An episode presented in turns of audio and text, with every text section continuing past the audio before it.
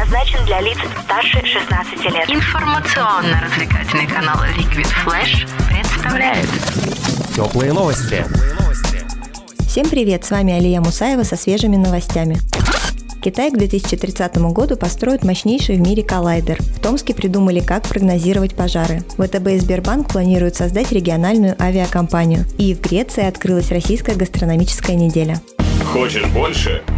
Нет, это не реклама ставок на спорт. Заходи. На новое вещание .рф. Узнай больше о передачах Liquid Flash и вместе с нами войди в историю нового вещания.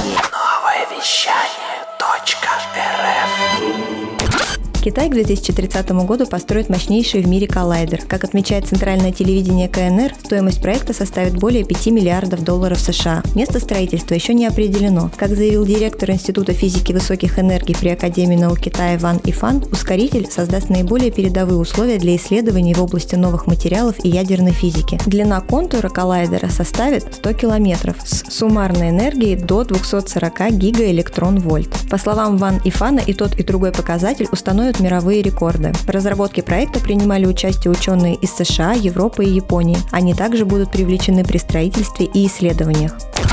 По данным ТАСС, ученые механико-математического факультета Томского государственного университета получили патент на установку под названием «Дракон», которая позволит прогнозировать условия распространения природных пожаров, а также может использоваться для проверки угрозы бытовых пожаров. Сообщается, что прибор также может использоваться для изучения проникновения тлеющих частиц в вентиляционные отверстия, для проверки уязвимости кровли и других элементов зданий. В пресс-службе уточнили, что установка, выполненная из стальных труб, устойчивых к высоким температурам, также будет полезна для изучения одного из самых сложных видов пожаров – пятнистых, при которых огонь распространяется не только по почве, но и по воздуху.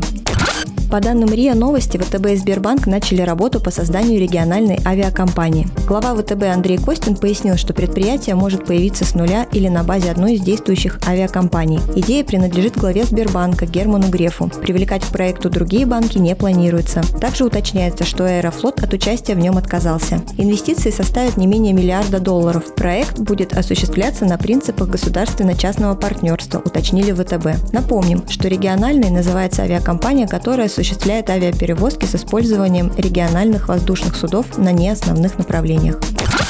Торжественное открытие Российской гастрономической недели состоялось в понедельник вечером в посольстве РФ в Афинах, сообщает ТАСС. В программе будут представлены кулинарные саммиты, гастрономические ужины и экспозиция туристических возможностей российских регионов. Участники и гости получат уникальную возможность отведать авторские блюда из разных уголков России, от Кубани до Севера. Замминистра культуры РФ Ольга Ярилова отметила, что программа недели рассчитана на укрепление культурных и деловых связей России и Греции. Российская гастрономическая неделя проводится за рубежом уже в четвертый раз. В 2015 и в 2016 годах ее принимала у себя Испания, а в прошлом году Кипр. Это были теплые новости. Меня зовут Алия Мусаева. Всем пока.